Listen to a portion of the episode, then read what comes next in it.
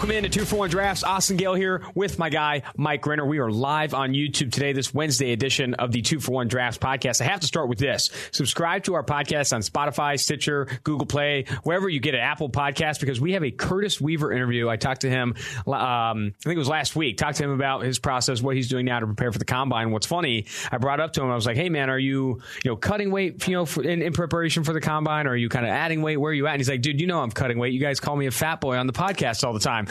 So a little stunned, little stunned at first, and we were FaceTiming, so I could kind of see his body language, and he was kind of laughing about it. And he's like, "No, I, I agree with you guys. I am a fat Did boy." he look fat? I was gonna say, like you saw He his whole body. he didn't look skinny. Let's just go out and say it. Okay, he didn't look skinny, but he said my agent says I'm fat. 260 plus, he's like my agent says I'm fat. You guys say I'm fat. I think I'm fat. I got to cut weight. So right now he's working with Exos, which every pro- I mean every prospect they have a monopolization on this kind of thing. But he's working with Exos and Club Sexy. So some some of the prospects are in a different workout program trying to add weight, add beef. Oh, okay. He's in Club Sexy version of that. I didn't ask him who the other people in that club were, but he's trying to cut weight. Mm-hmm. Three workouts a day. He's limited from a calorie perspective. Over a gallon and a half of water a day. He said it's tough. It's a grind. And I asked him what's like kind of the thing he's missed the most, you know, from like his old diet habits. He's like, dude, when you're in college, you're trying to find stuff that's cheap, and usually the stuff that's cheap is pretty bad for you. He didn't give me any specifics, but uh, it sounded like that guy likes Mm. Fast food. Sounds he liked some fast Hey, food. we've all been there. No, we I- have I-. If you've seen pics of me in Come on. college, I had to cut weight too. Yeah, to you get- were a get to my. NFL career. I mean, San Diego. end up happening. In San Diego, it's Mexican food city, and you just have like carne asada fries, quesadillas, crunch wraps, just Oh, like constant state of cheese and grease. Which uh, I kind of it's actually the name of my other podcast. It's a food review podcast called uh, Constant State of Cheese and Grease.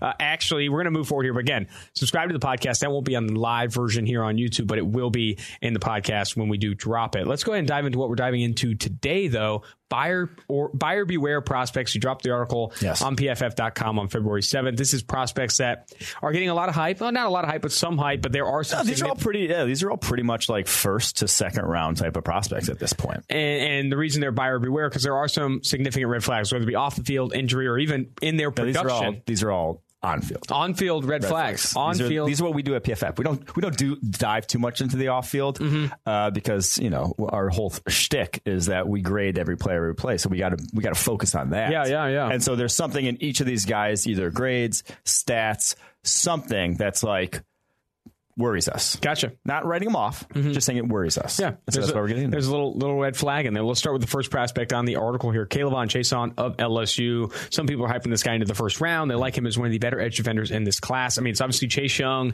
AJ Epenesa, but then K'Lavon Chaisson enters the mix. You know, there's others that have him as that a- edge three in this class. Why are you kind of you know hesitant? Why is he a buyer beware prospect? There's a number of reasons. One is like he is undersized. The dude's you know barely tipping it at about 250 right now. Uh, Uh, obviously, still young. Uh, I believe redshirt sophomore this past year um, has been you know starting or playing significant time for them ever since freshman year. So played back in 2018, 313 snaps. His ACL in 2018, 61 snaps into that, and then was a full time starter this past year, 745 snaps. But on those, never been super productive as a pass rusher. And so that freshman year, only a 65.7 pass rushing grade. This past year, only 78.9 pass rushing grade. And again, we talk about like the pass rushing grade, we try to isolate for factors, but when you have a lot of opportunities, when you're ahead uh, and you know know you're going to rush the passer, it's difficult to kind of uh, account for that. Like, kind of like what Dee Ford that year for the Chiefs when he had by far his best season. Well, they also had monster leads and knew they were going to be, you know, teams Yeah. were passing on him all third quarter and fourth quarter. And so he knew he could rush the passer, you know, didn't have to worry about the run. You can't necessarily account for that in the grading. K'Lavon Chaisson had that this year for LSU. They were dominating teams every third and fourth quarter this year. All he knew he had to do was just play, uh, just rush the passer and still only a 78.9 grade, 35 pressures. And it's like being undersized with usually helps you in terms of the grading in college. You usually worry about guys who get like, you know, 90 plus pass rushing grades, but oh, they're just around 250 because, you know, offensive tackles in college are just far less athletic. You should be able to beat them far more easily if you're that sort of, you know, elite athlete with that quickness. That doesn't necessarily happen at the NFL level. You have to have a little more tools in your toolbox.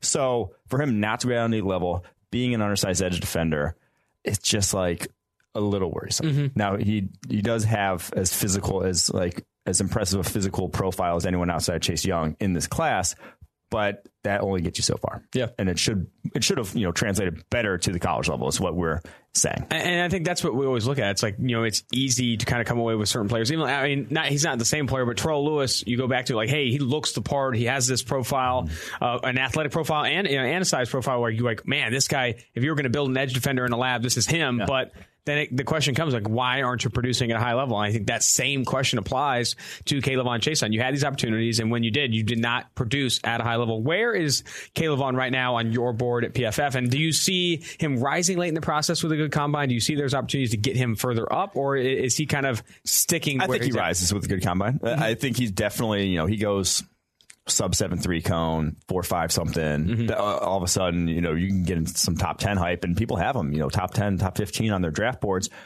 More, more worried. Like we're a little more hesitant. I'm just he's in more in the second, third round mix for us. Forty eighth overall in. Forty eighth overall. Yeah, like he's just.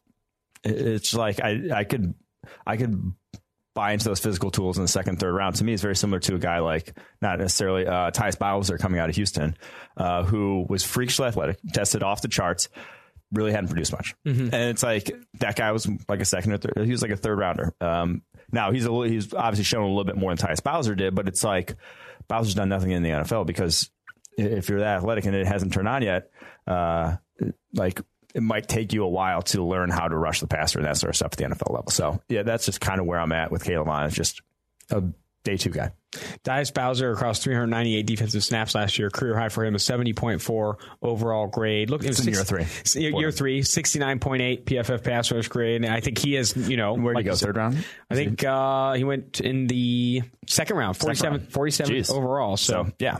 He has not produced, but he did have that athletic profile that people covet. So there you are. All right, let's go to the next guy here. We have Mekhi Becton of Louisville. I mean, we've heard this guy go in the top five. There are going to be NFL teams that love Mekhi Becton, but and I, I, I totally agree with you on the red flag you highlight here. He, he is does not have good production in these things called you know true pass sets that PFF yeah. identifies as really predictive statistics. When you mm-hmm. do not perform well in true pass sets, which removes things like screens, play action, you know, uh, short dropbacks, those things. When you he does not perform well in those, yeah. and he had a limited sample size of those true pass sets. Yeah, so that's the thing. He had a, on 73 true pass sets last year. The NFL leader was Jake Matthews, who had 390, mm-hmm. and so uh, the 32nd ranked tackle last year had 250. So basically, he'll take four times as many in his first year in the NFL if he's the first if he starts a full year than he did last year a little. Like he'll wow. get tested four times as much as he did last year. And on those, he had a 64.7 pass blocking grade against college edge defenders. So like I'm just, I'm not, again, I'm not writing this guy off. I'm just saying it could be rough out the gate because he has no experience as a pass protector. And no experience, and in the experience he does have, it wasn't it was good. good. It yeah. was not good. And I think you, I think you can bring up a great point. He's going to go quadruple his experience in true pass sets as a rookie if he does get drafted in the top five because he's starting mm-hmm. if he gets drafted in the top five. And that rookie season will be tough for him, very tough. And that's the thing. It's like in a top 10 sort of player, yes, you want to hit a home run, you want to get that, but you also want to maximize your rookie contract. Like mm-hmm. you want value right out the gate. You want guys who are going to add to your team right out the gate, not be liabilities who all of a sudden year three, year four turn into quality starters, year five turn into you know Pro Bowlers. That's not the career path you want from a first rounder. Go sign, you know, go sign off and sack him for agency if that's yeah. like what you want. Go, you know, pay, go pony up for Trent Brown if that's like the production you want. Don't draft that guy in the top ten because it'll just you'll have those growing pains that you do not want from a top 10 pick. You want that guy to make an impact right away, even if maybe his ceiling's not going to be, mm-hmm. you know, this all world moves like, you know, Mekhi Becton, you know, Orlando Pace or whatever uh, sort of ceiling, even if that's not uh, who he's going to be. You want the guy who can produce for you right out the gate. So that's just the worrisome thing to me mm-hmm. about Becton is he, he, I don't think next year it's going to turn on. And I don't mm-hmm. think for a few years, just with how raw he is coming out here. I mean, in a similar vein, you could compare K'Lavon Chaisson and Mekhi Becton very similar in what their red flags are. Like K'Lavon Chaisson, very good athletic profile. You like his tools, but in this, you know, in these key areas, when you need to produce, when you need to have mm-hmm. a ton of pass rush productivity, K'Lavon Chaisson hasn't delivered. With Mekhi Becton, in these true pass sets, despite being the size of, you know, a mountain, despite mm-hmm. being this, this athletic guy that throws people to the turf, has not performed well in this area. And I think, again, these two players, you know, you love what the, you see from an athletic standpoint and size standpoint, but again, not, not delivering in these key production areas. Yeah, going to exactly. going to quarterback Jordan Love of Utah State. this one's obvious. If you don't have this red flag, for, if you don't have this red flag for Jordan Love, like what are you doing? Are you even looking at this draft? He turns the ball over way more than he should. Almost had more turnover worthy plays than big time throws last year, which is always Mm-hmm. a concern. That ratio really takes in mind your high end and your low end, and you always want the high, a lot of high end and not a lot of low end, like a Drew Brees level of ratio. But he back and forth like a Jameis Winston or a Ryan Fitzpatrick when he's feeling feeling spicy. I think Jordan Love is in that same boat in terms of takes risks and does not back those risks up with enough good plays. Yeah, and and it's it's difficult to separate player from uh, sort of talent around him at the quarterback position, especially. It is the most, you know, like it. We've seen again and again. It does depend on the guys around you, but I do think Jordan Love just like. The fact that it was so bad, such a big issue, and, and this isn't the only obviously issue with him as a turnover they plays. There's a lot of other things on his tape that are worth, you know, sort of red flags, and even statistically are red flags. But the, the closest sort of corollary in our data to Jordan Love that we saw was Sam Darnold, which is not a good, you know, like that's not a great sort of uh, projection for you.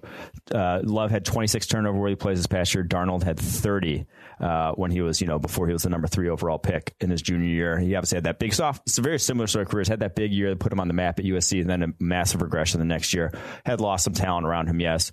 30 turnover worthy plays that's that season, but also 35 big time throws. Love very similar. 31 big time throws this past year, 26 turnover worthy plays, but it's like those issues have still persisted in the NFL for Sam Darnold. He still had been extremely inconsistent, had a lot of turnover worthy plays in the NFL. It's not gotten better. It's not all of a sudden changed around. And so like blaming it on the guys around him, yes, but like you're not all, you don't always go to a situation in the NFL where it's perfect. And a lot of times if you're a guy, a quarterback going to a team that needs a quarterback, it's definitely not going to be perfect. It's like they need a quarterback because it's probably not a great team. So uh, I do think that Jordan Love, like, there's too many red flags at this point for me to even come close to drafting him in the top 20. What was your final take and your opinion overall on Jordan Love at the Senior Bowl? How do you think he approached that week and, and the game, et cetera? Again, I think it was just very indicative, or not indicative, but very, um, just I guess indicative. What's the right word? Indicative of the guy who he's been, you know, throughout his career, just up and down, inconsistent, uh, alternates very impressive high level throws with very uh, ugly decisions, ugly decisions, ugly misses. That it's like, can you clean up those ugly misses? I don't know. Like Yeah. Uh, it's the quarterback position, obviously a very difficult thing to evaluate, but it's like, can you can you change a, a guy? And we actually had that good conversation with Seth Galina about how he thought, you know, Sam Darnold, you know, hadn't played quarterback a long time. So he thought you could clean up, you know, the the feet in the pocket, that inconsistency. You thought you could like uh, get over those because he hadn't been playing that long, and then all of a sudden it's you know year three and the same same shit's going on. It's like it- some guys maybe it does. Sometimes maybe you can actually coach that out of them. I'm not going to take that risk though. Again, it's like this is what we're saying though. This is a- added risk that you don't necessarily need. But again, at the quarterback position, it's one of those positions where it's like the risk reward you almost throw out the window compared to every other position because the reward is just so much higher. In Sam Darnold's in. Sam Darnold's career, he's had 36 big time throws and 44 turnover worthy plays. That inconsistency Yeah. still persists. I mean, some of that you can blame on scheme. You know, I think Seth Galina brings up a good point that he's still learning the position, very much learning Yeah. the position. But again, at a certain point, can you coach that out of him? Can you coach that out of him to a point where you could build around him as a franchise starter? I don't know. I think that inconsistency coaching it out of him is way easier said than done. At at all positions, let alone quarterback. Moving to another quarterback on this buyer beware list, it's Jacob Eason of Washington, and we talked about it with um, Trevor Sikkema of the Draft Network, and, and bringing him up. It's like, hey, there's a lot of things you can like in this game, but his play under pressure. Though volatile, play under pressure is very volatile year over year, college to pro. But if it's as bad as it is with Eason, it's a huge red flag. It's like, can you climb out of the crater that is your absolute destruction under pressure to a point where you're even just in the 60s, where you're in this, you know, So, so I guess that's the thing. It's like it's volatile, but Tom Brady's not acting like that. Tom Brady's not getting a 30 grade under pressure. No. you know. So so so Eason this past year had a 37.6 passing grade under pressure. The only lower quarterback in our top 10 quarterbacks. So that's Joe Burrow, Josh Love, Jalen Hurts, Jake Fromm, Justin Herbert, Tua Tagovailoa, Jordan Love, Anthony Gordon, and Cole McDonald. The other ones. Cole McDonald's the only one lower than him in that top 10 in terms of grade under pressure. No one had a worse EPA per play under pressure. and It's not even actually close in that regard. Eason Oh, minus man. 0.626 EPA per play, awful. over 0.2 lower than anyone else. And the thing is, he had a good offensive line. Uh, is the other thing here. He had, you know, Trey Hilbers on the right, Jared Hilbers, Jesus on the right side, Trey Adams on the left side, Nick Harris at center. All three guys are going to be drafted uh, in this upcoming draft. So three draftable offensive linemen you had you know was not under pressure that much for you to collapse that usually that means you should be more comfortable when like you should uh, it's like for him to collapse that much under pressure is very very concerning because he'll only see more at the next level yeah and i think that's that's a good point like as volatile as you know playing under pressure is like being as bad as jacob Eason yeah. was it's hard to project exactly. him getting significantly better better to a point where it's not such a big flaw that you, you, you feel uncomfortable having confidence in him su- surviving the next level. Yeah, you'll see like Drew Brees have an average season under pressure. You'll mm-hmm. see like uh, you know, like I said, Tom Brady, uh, Patrick Mahomes, like grade out like all right under the, pressure, in the high 50s, and, and, then sometimes 60s. very high. Russell Wilson, you know, sometimes very high you don't see those guys go from ass to then great the next year. Like that's not how it. That's not what we're saying by volatile. It's just not like oh Russell Wilson, you know, his grades top five every year, so his passing under pressure is top five. No,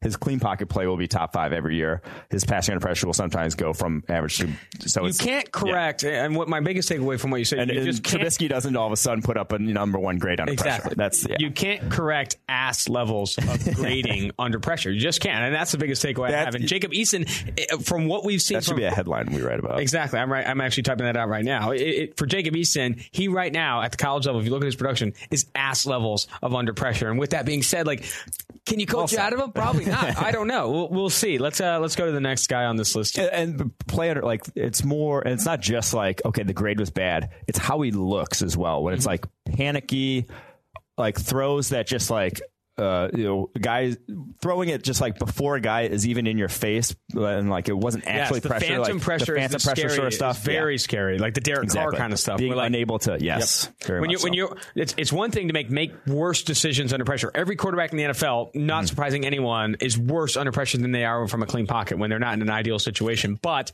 when you start to invite pressure, when you start to react to early re- react too early to pressure, this phantom pressure, and they can't make any plays, and and you, that is where you really start to be concerned. I think you bring up a good point. When Jacob Eason, like even as even as pressure is just starting to you know just starting he starts to panic, starts to really yeah. fall. Well, you compare to like a Joe Burrow, where he like dominates under pressure. Exactly. He welcomes it. He understands that it's coming. It's yeah, dude, Joe Burrow's great under pressure. Actually, I got this right here, eighty point five. That's absurd. That That's is absurd. crazy. Compa- like eighty point five is higher than a good deal. And a lot of that is just comfortability, like yeah. confidence in your ability. Like, hey, when it's under pressure, I don't have to like you know curl into a ball into the field position, cry myself out of this. You can like, hey, I can make yeah. a play here. And and I think that acceptance that like, hey, it's not a great situation. I need to make the best of this situation, not be a hero, make the best of this situation again is a part of that's coaching, mm-hmm. a part of that's just like confidence and mentality.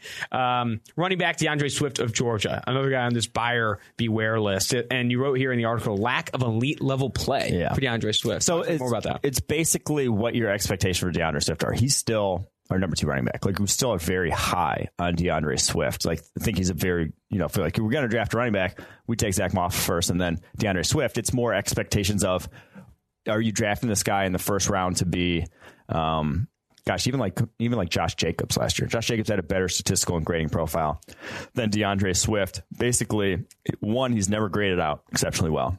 His his best full season grade was only eighty point three of all the first round running backs drafted uh, since we started grading college prospects, that would be by far the lowest oh, wow. of anyone. The the lowest before him was Todd Gurley, who uh, I don't know if you remember, but averaged like 3.1 yards per carry one year. So like Todd, like it might not be like he's not going to be this guy that changes around your rushing offense is kind of what we're saying.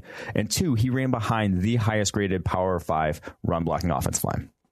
Uh, that that's always worrisome to me when a guy has that because it's never going to be as good in the NFL. No.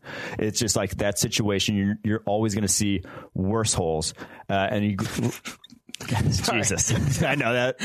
You're always going to see you worse holes at the next level, though. You don't get the same opportunities that you do in college. Exactly. Once you graduate, like it, it, the holes just get worse. I, I, don't think that's. I don't no. even think that's a hot take. Like, it just does. I've, I've, experienced that in full force. Like, it's honestly a problem, and I'm still it's trying to more rally difficult out, out, the, yeah, out in the out in the wild. But the other thing is is like broken tackles rate, um, yards after contact per attempt.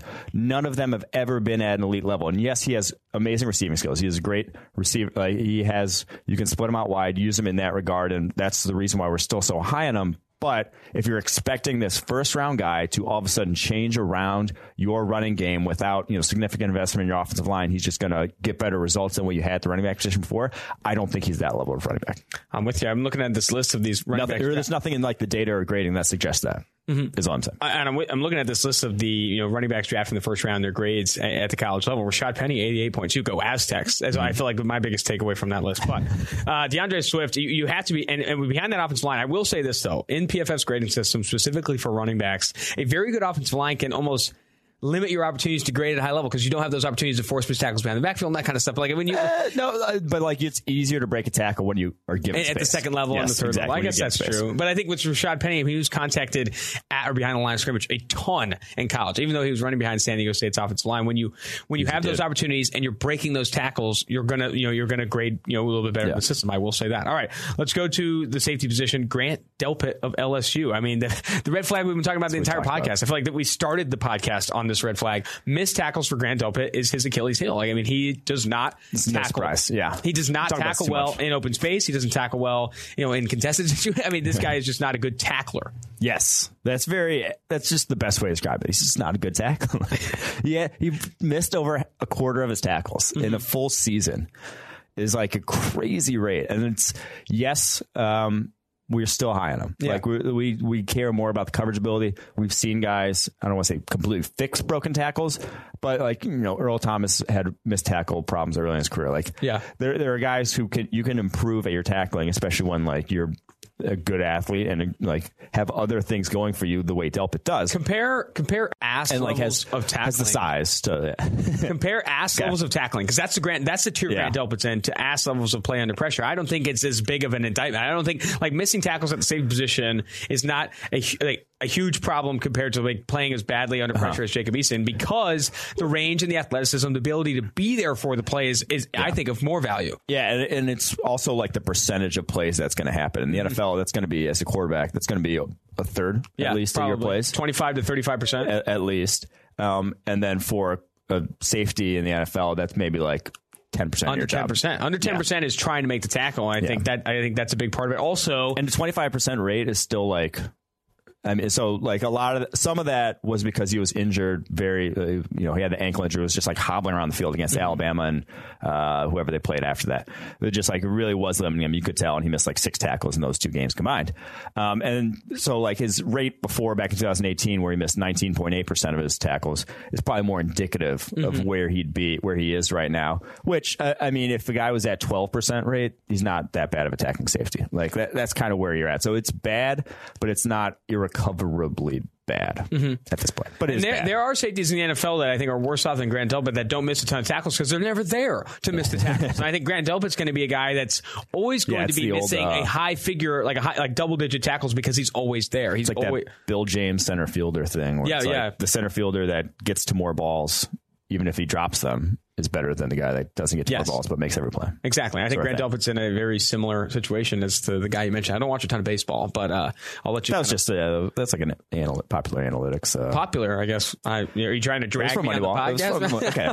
yes. Uh, anyway, um, uh, let's move to edge defender Yetur Gross Matos of Penn State and the high end. He just has not had the high end level play at the college level. He has not progressed to the point where he's saying the production is very, very good, and I'd say even worse off compared to a K'Lavon Chaisson or even Mekhi Becton. This guy has just not graded well at any point, regardless of how you, you know, mm-hmm. what facet you look at, or if you go to true pass rush snaps, any of those things. Like this guy has not dominated, let alone not dominated. He's just not grade well in any single season at Penn State. And he's he has the size, so he has like the size, the length, those two traits. I'm not sure he's like plus plus athleticism. Like I, I, think he'll be a fine athlete for the position, but I don't think he's you know uh, what we saw from like Montez Sweat last year, mm-hmm. where Montez Sweat was just like freak of nature athletically, the build, everything was just like out of this world. But then the production was like not great.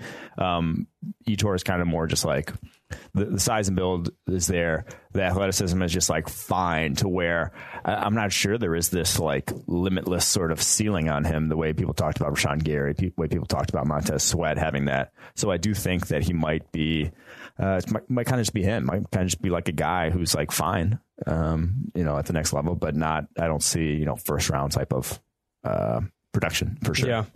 like I said, his highest his highest graded pass rushing game this past year was only seventy eight point seven. His highest of his career was an eighty point one as a freshman against Georgia State on like fifteen pass rushes. So that's uh, and then as I say that seventy eight point seven this past year was against uh, whoever they played week one of some cupcake, if, if I recall correctly.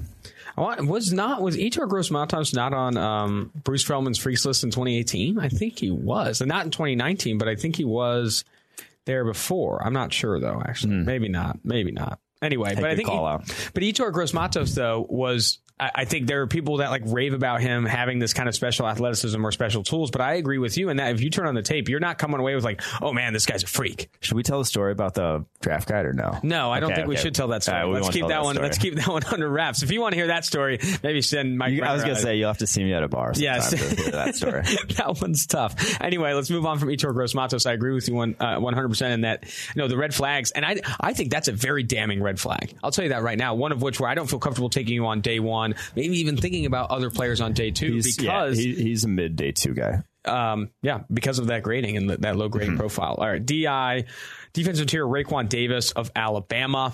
You, you, when you're an interior defensive lineman and you're trying to project to the next level and you want to be this first round pick or even day two pick, you need to offer at least some form of upside or some form of ability oh. as an interior pass rusher.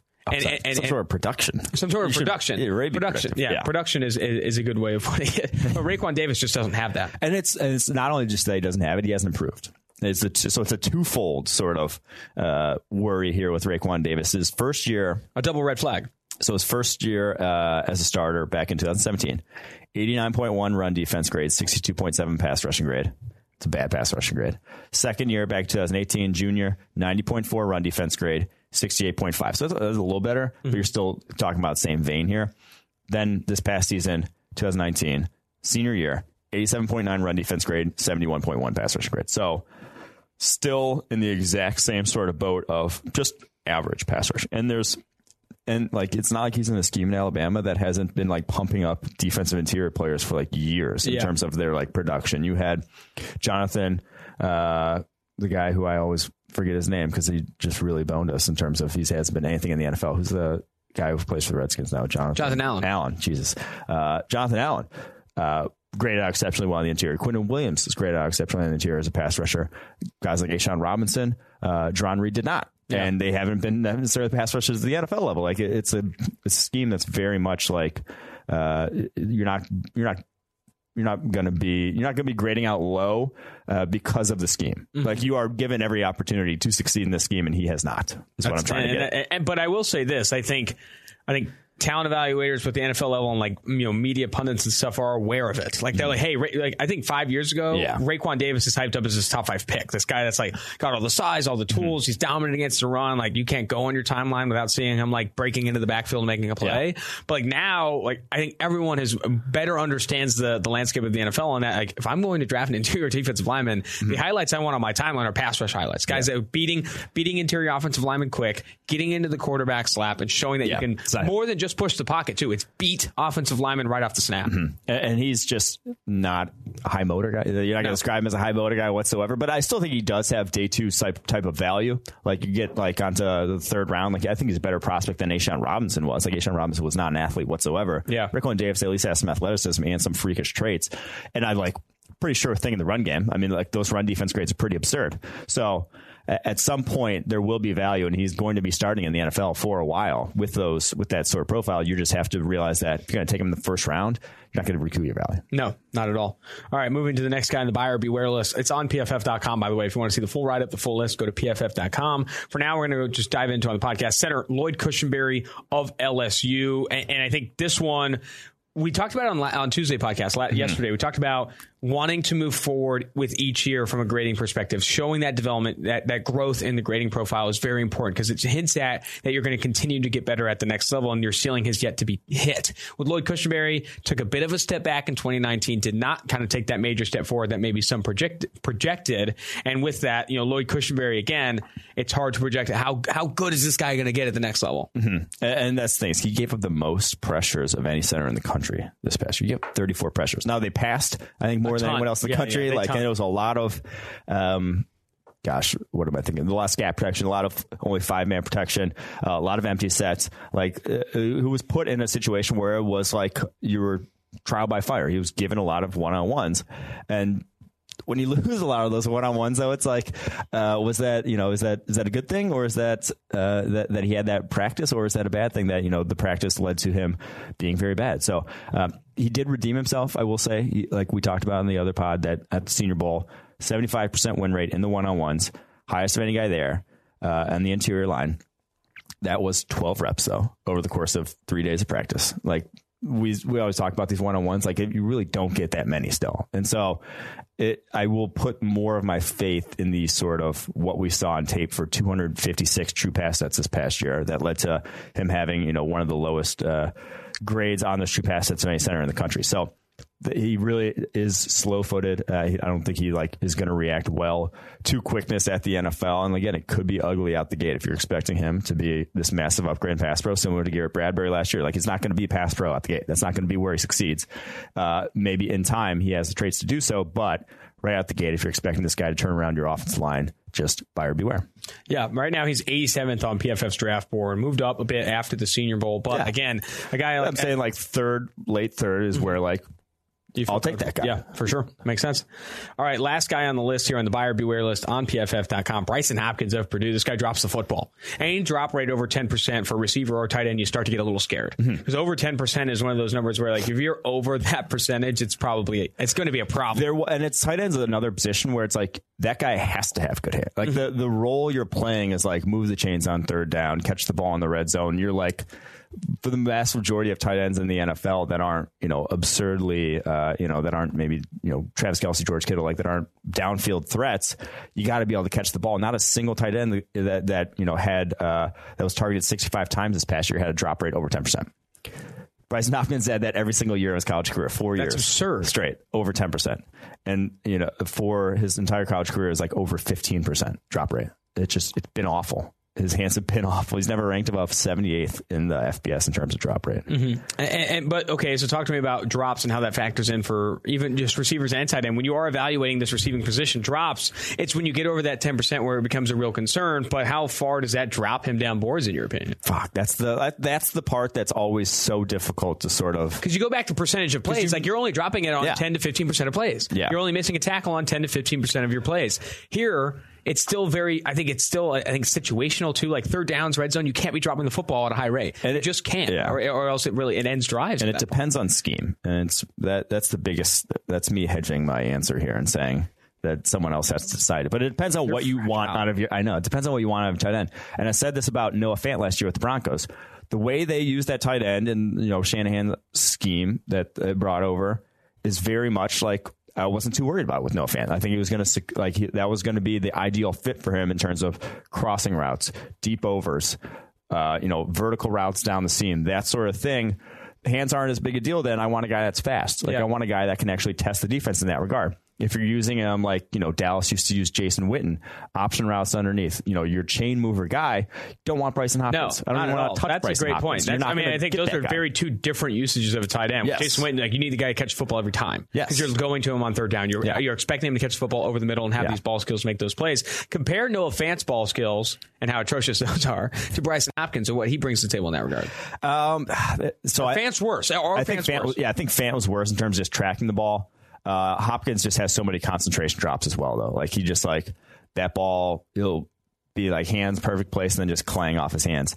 Stone I, hands. Yeah, just so in the gauntlet drill, we're going to need to keep an ear down, you know, because it's all. So I think Hopkins will be better in like hands. contested situations than Fant will he be tracks in the, the ball better. But maybe like Fant, uh, but Hopkins might just have more drops uh, in total. He'll just drop a lot more easy ones possibly. Did you ever read that about the gauntlet drill? How like scouts will like try and listen because it's like how hard oh, does the oh, ball hit no, your hand? Like it's like though. it's like hey like ball hits your hand. It's like did you hear it? Because if he like just accepts the ball, it's then, like a whisper. But mm-hmm. if it mm-hmm. like it's just banging on hands, you're like oh this guy doesn't got it. This guy doesn't got it. But um, I think I might do that when we go to the combine though. I'm gonna get my headphones gauntlet? out a little, oh, you know, try to okay. make make sure what we're doing here. That's you know, gonna do it. Let you watch this. But. That's gonna do it for the YouTube version, the live YouTube version of the podcast. But right right now, if you are listening on Spotify, Apple Podcast, Stitcher, or wherever you get your podcast, we are going to do the Curtis Weaver interview. I had a chance to talk with him. A very funny interview. He's a good dude. We're going to be excited to see him at the combine, see what he weighs in at the combine. But Big that's going to do it for two for one drafts. This has been Austin Gayle, Mike Renner. Again, two for one drafts.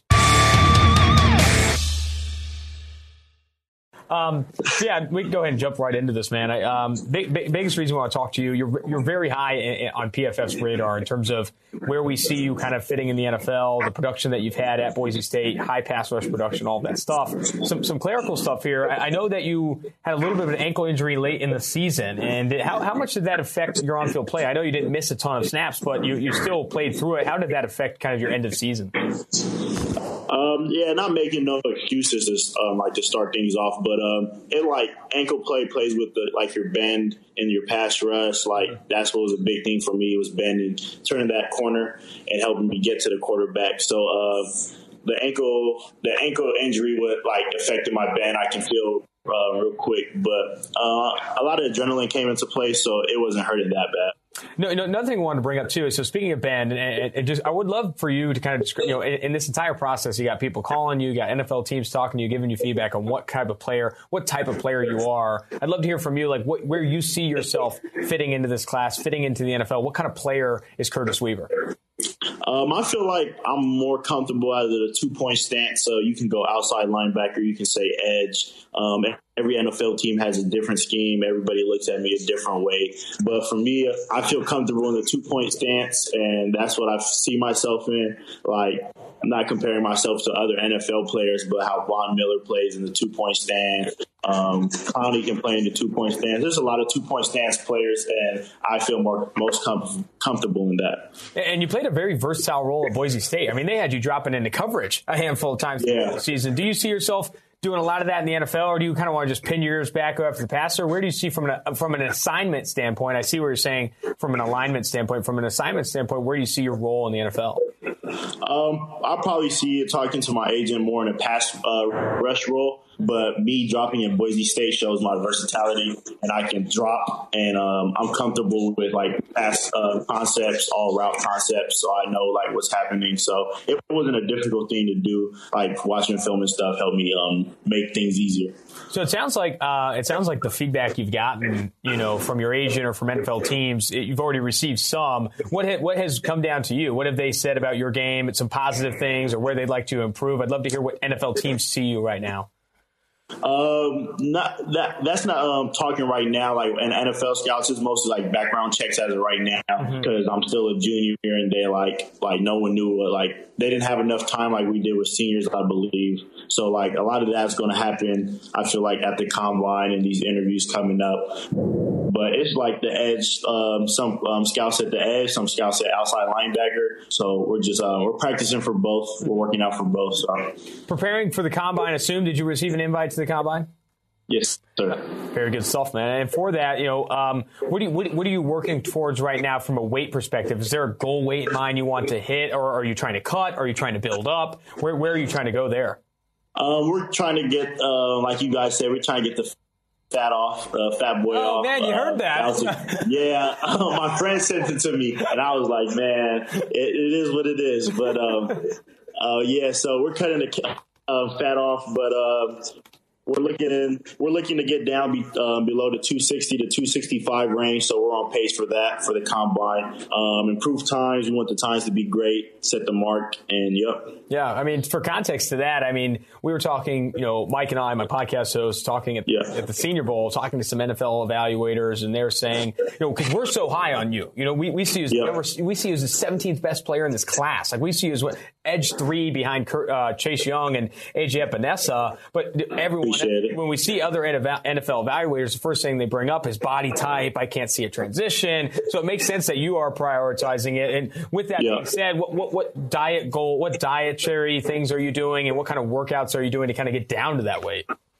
Um, well, here at Exos, they're doing a wonderful job of talking with the nutritionist with Noel. She's doing a right job giving me the right portions of food, and then Brent and Jordan giving me the right like workouts. So I'm in this thing called Club Sexy. So oh, after go. workout, yeah, after workouts, I'll double up and um, get a little conditioning there. So um, anything to do to like get that extra like ab in, extra muscle in, extra like ten, uh, whatever it is to help get my body right for the combine, so that wouldn't be a question when we get there. Club sexy. I think I might need to join as well. Um, for for that too, I want to I want to talk more on that. Are there, are there, what what have some of the challenges been with that? Are there certain foods you're cutting out that you can't do? I know I know uh, Chad Ochocinco, big McDonald's fan. I've said there's some things that make things difficult. I know uh, Josh Allen, the edge defender from Kentucky, had to cut out some foods. Is it what are the challenges for you in the diet? Um, coming from college, you know, like it's um it was like you didn't have like a lot of money, so you went to the fast food yes. spots. But it's um it's been pretty wet. It's been pretty good. Like it's all the mentality when I think about it. Like mm-hmm. it's what do you want your body? Um, you're eating for money, pretty much. Yeah, like yeah. your body. So I'm not I'm not looking at the bad side of it. I'm looking at the good side of it like our three t- um, three meals a day, our vitamins, our fish oils, our um, smoothies. Like it's all good. Like I'm not full. I'm hydrating. I'm drinking my gallon and a half a day. So nice. I'm I'm good. I'm pretty good. Yeah. There you go. That's good, man. I've talked to other guys, man, that really really struggle when you know trying to cut and stuff. I was talking to on the opposite end, Akeem Davis Gaither of App State, one of the linebackers in this class. He got up. Yeah. He had to get up to 219, and he said he was eating 6,000, 7,000 calories a day. That sounds insane. Like I don't even know how you guys put yourself yeah. through that. But I mean, it sounds like a worthwhile process. So much gets gets put into how much players weigh in at, 40 yard time, all that kind of stuff. So prioritizing that makes sense. I want to get back to the field now, though. Talk to me. Preparation is so important at a lot of positions. Quarterback, obviously, most important, and receiver, corner, those things. In a given game week, walk me through, you know, how you're attacking, op- you know, your opposition. How are you preparing for your opposition in a given game week? Um, not to give like any um, secrets away because I got to keep mine to myself. Uh, secret but, uh, sauce. I thought. Nah, um, but you start off. Uh, you start off the week. You watch some game film, like see how they are, like what are you gonna get. Um, the things they get through the game, how they change, how they go, how they go throughout the game, and then the next day you go more technical. You watch who you're going against, your matchup for the week, um, essentially.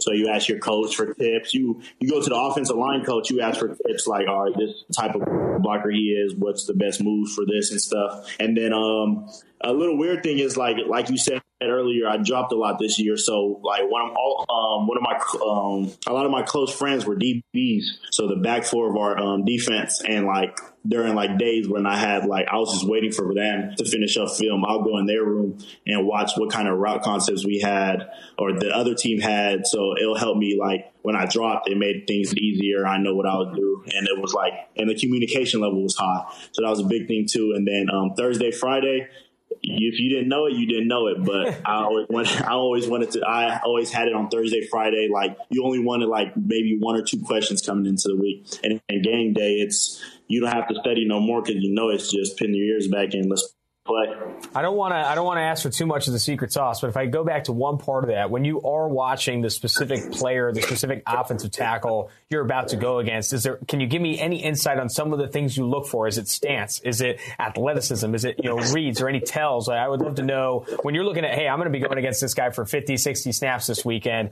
This is what I need to know. Um, yeah, it goes into like like you said, stance. Like, does he kick back hella fast? Does he kick? Um, does he is he strong? Is he athletic?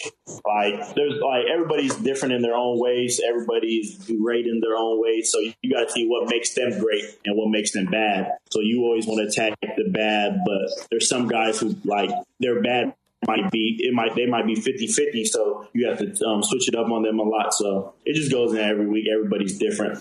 And, and, do you watch any film on yourself at any point? Maybe not in the game week but in the off season to try and critique what you're doing and get better in that regard? Um, yeah, I'm watching film on myself right now, but usually Sundays were the days like you watch what you could have done but um, it's not what it's, it's, what you could have done, but never like oh like I didn't put all my heart out out there. Like that's never the question. It's just oh I could have done this move different. It's never like the effort standpoint of things. But yeah, right now we're going over. Um, I'm looking at what I could do better for the next level, what I have to get better at, and like just knowing more of the defense, not just what I have. The front seven has more like everybody. Yeah. Let's get into those moves. I mean, every time I talk to a lot of pass rushers over the past few years, uh, Brian Burns, Josh Allen, Chase Winovich, these guys, I mean, these guys, are, and the first thing that always comes up that where they get most excited is talking about the, the, the, list of pass rush moves they've got, how they prepare, and what goes into their head pre snap. Give me some insight on the pass rush moves you lean towards, some of your favorite moves, or how, how exactly you put together this tool belt. A lot of people refer to as a tool belt of pass rush moves.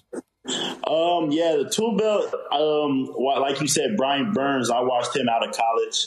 His tool belt was probably the heaviest out of all pass rushers. He had every move you can probably see, and then like watching other guys around the um, around college, like K Love from LSU, Chase, AJ, all those guys, like everyone has their own pass rush move. But for me, it was um, just your get off. Like I always want, to, I always practice my get off. So once you get a good get off, then I went to um, you can go from double hand swipe, you can go from dead arm, you go from all those moves out of that's just off of a good get off. Mm-hmm. And then what I didn't have this year, like that people already know, is I didn't have that bull rush factor like other guys did. So um, right now we're working on the bull rush with um, D line coach Coach Tuck. So he's helping me with that to put that in my arsenal. And like I always like the spin move, but like um, it was like time and place. Like like Dwight Freeney said, um, he specialized in the spin move. Watching his film, like you got to know, you got to sell it, you got to know when to hit it, and things like that. So, yeah, I, I mean, when you're you know when you're lined up, you're in that two point stance. Is what's going through your head the first move you want to attack them with, and maybe a counter, or are you kind of maybe you don't even think of where you want to go until you're two, three steps into the get off. When, when do you kind of decide, or is it all instincts? I don't know. I need to know. Um, it's it's a, a pass rush plan. So you have your first move and your counter, mm-hmm. and then if like like you're not gonna get them every time. Like we looked at about it, you have like 80 snaps a game, and you get what two sacks a game. Mm-hmm. So you know, like it's a low chance of pass rush. But um, you want if you get caught up in your two moves, you want to have like a quick instincts to get off, and maybe get a third effort move to get that effort hit on the quarterback. Maybe get a um, effort sack, a, a cover sack, great um, from the DBs. But yeah, it's um it's all pass rush plan. That's what I look into it, like your first move and your counter move. Yep. So that's what you work through the week and through off season. Good man, that's great. I mean, uh, looking ahead a little bit now, what are you look, most looking forward to at the combine? I mean, talking to the guys, the players there, they say it's busy as hell. That's the first thing to say. It's like, dude, you, you, don't have time to breathe, even barely eat, and you're you're doing interviews. You're doing interviews with teams. You're doing interviews with media. Then you got the drills, all that stuff. If you're looking, what are you most looking forward to there uh, to kind of prove yourself? Is it the interview process? Is it the testing? I, I would love to know. Um, you want to you want to show out in everything you do, interviews, testing. That's all going to help you in the draft. But for me, it's just I'm gonna just enjoy it because there's a lot of guys and co- there's a lot of college football players who don't get that invite, and yeah. you got to look at them. They'll they'll do a lot just to get that invite. Like they'll snap their arm to get that invite. You got to look at that um, aspect of things. So I'm just gonna enjoy the moment, take um, advantage of it, get these great interviews in, um, get a great combine in, and show my skill set, and then see the other great players go be there.